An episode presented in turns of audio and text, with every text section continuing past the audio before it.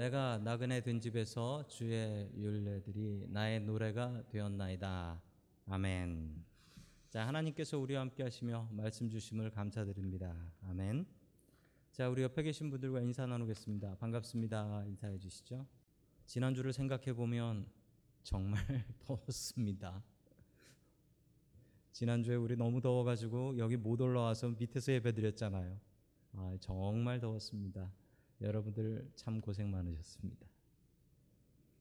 자, 지난주에 이어서 우리 찬송가로 배우는 찬송가를 통해서 같이 은혜를 나누고 있는데요. 오늘은 어, 주 안에 있는 나에게 잠시 전에 불렀던 찬양이지요. 주 안에 있는 나에게 예, 그 찬양인데 조금 더운 것 같은데 창문 조금 열어주시겠어요? 이 창문 좀 열어주시면. 네, 지난주나 이번 주나 덮기는 매한 가지인 것 같습니다. 한 두개 정도만 열어주시면 돼. 아니 뭐 한 두 개 정도 앞뒤로 한 두 개만 열어주시면 될 것 같아요. 네.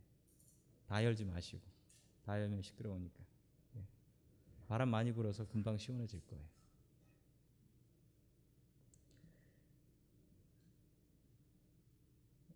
자 오늘은 주 안에 있는 나에게라는 찬송을 통하여 같이 은혜 나누기를 원합니다.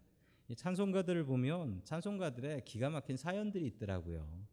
우리가 부르는 찬송가에서 여러분 우리가 찬송가의 그 곡들에만 너무 신경 쓰고 우리 곡을 틀리지 않으려고 애는 쓰는데 그 안에는 그 귀한 가사들이 있더라고요. 여러분 가사 하나하나를 좀 살펴보시면서 같이 은혜 받으시면 좋겠습니다.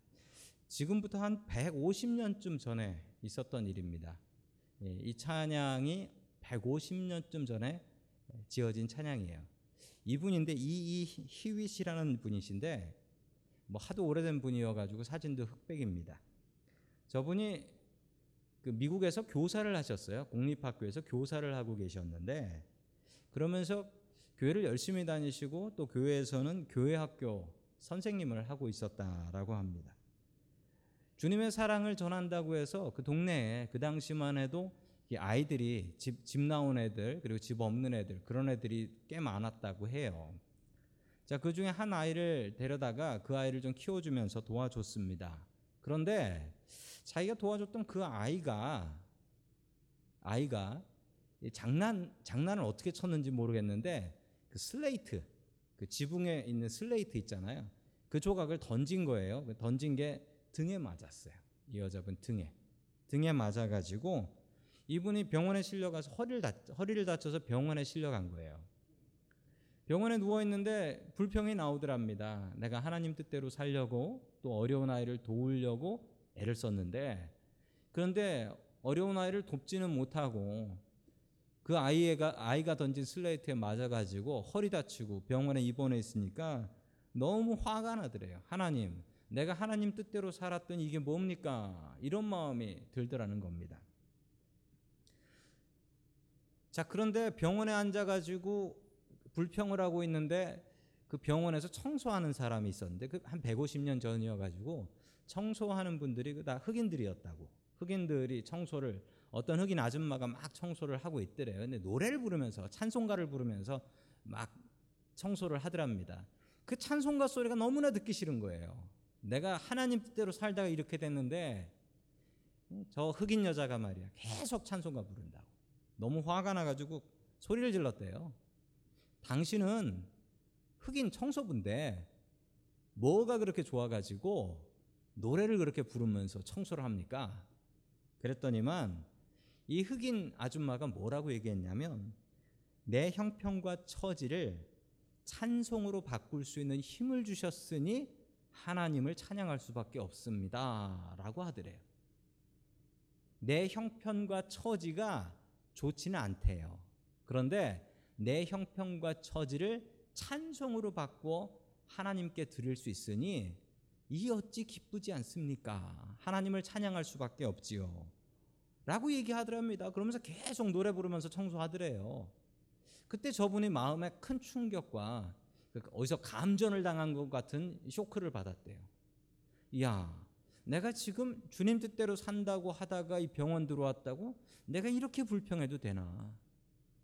하나님 믿으면 불, 하나님 믿으면 고난이 없는 게 아니고 그 고난을 기도와 감사거리와 찬양으로 삼아야지 그게 크리스찬이지. 그러면서 이분이 회개를 했답니다. 그리고서 자기가 그 회개한 말을 시로 적었어요. 그 시로 적은 말이 주 안에 있는 나에게 참 딴 근심 있으랴 라는 찬양의 가사가 된 것입니다. 자, 이 찬양의 말씀을 같이 보겠습니다. 우리 시편 119편 54절 말씀 같이 봅니다. 시작. 덧없는 세상살이에서 나그네처럼 사는 동안 주님의 율례가 나의 노래입니다. 아멘. 세 번역으로 읽으니까 참 많이 다르지요. 덧없는 세상 사는 동안 나그네처럼 사는 동안 주님의 율례가 나의 노래입니다. 여러분 시편 119편은 잘 아실 거예요. 성경 중에서 제일 긴 챕터, 제일 긴 장이 있는 게 시편 119편이지요. 자그마치 몇 절이 있냐면 176절이나 있어요. 176절이나. 엄청나게 깁니다. 그런데 여기 뭐가 나오냐면 하나님의 법, 하나님의 법. 하나님의 법이 아름답고 즐겁고 달다. 얼마 전에 성경 공부하시면서 배웠죠? 여러분 우리의 인생이 나그네 같다라고 합니다. 한 우리가 많이 살면 한 100년 정도 살 수 있을까 모르겠습니다. 여러분 그런데 우리의 인생이 나그네 같다라고 해요. 이 한국의 시인이신 천상병 시인, 천상병 시인. 아, 이분 크리스찬이셨고 그 종로에 있는 연동교회를 다니셨던 분이신데 이분의 시에서 이런 시를 쓰셨습니다. 나 하늘로 돌아가리라.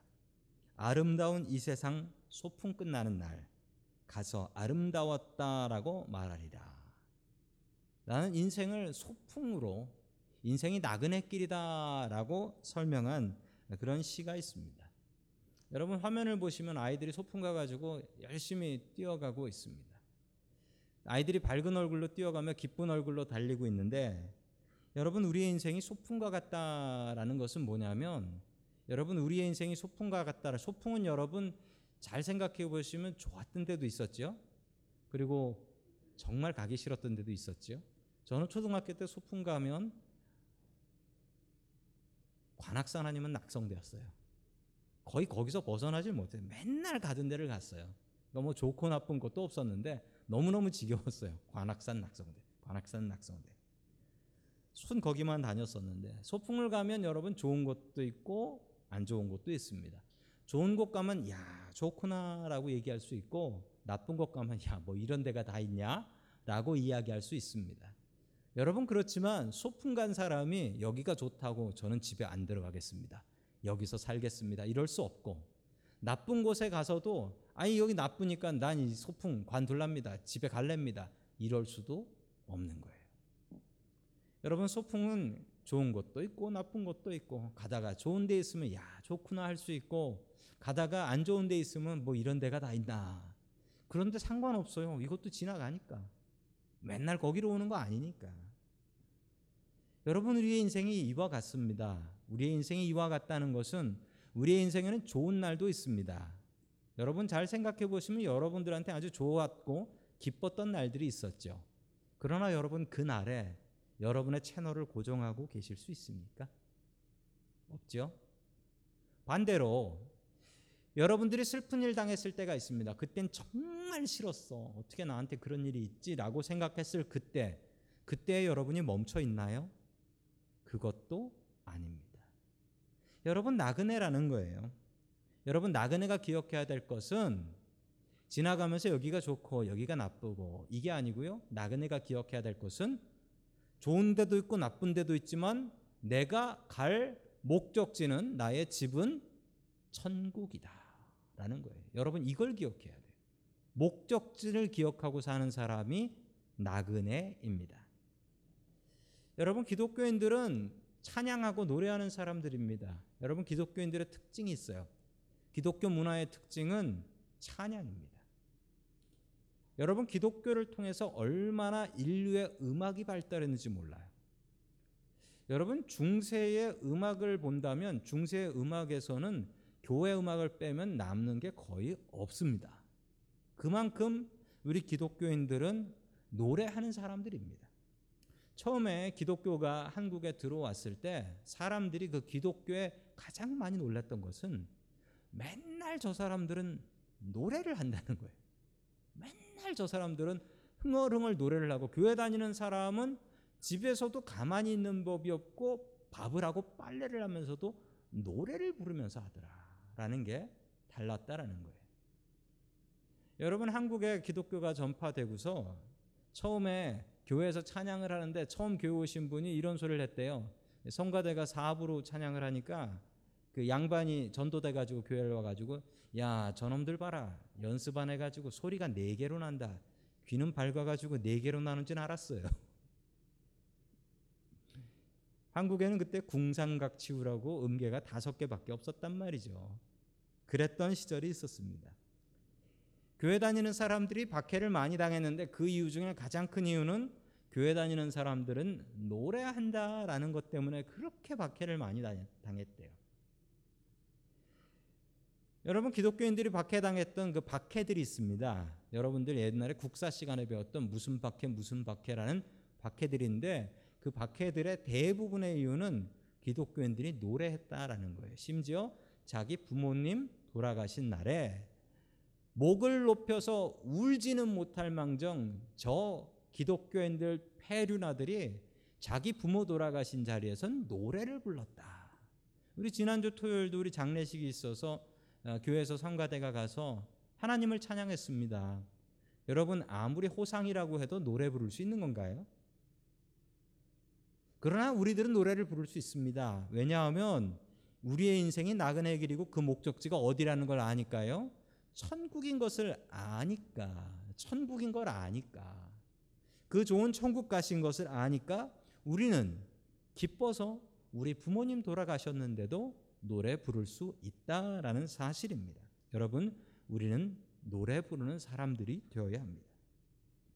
오늘 시편 119편도 여러분 시편이 찬송가집이에요. 찬송가집. 아주 긴 찬송가집이죠.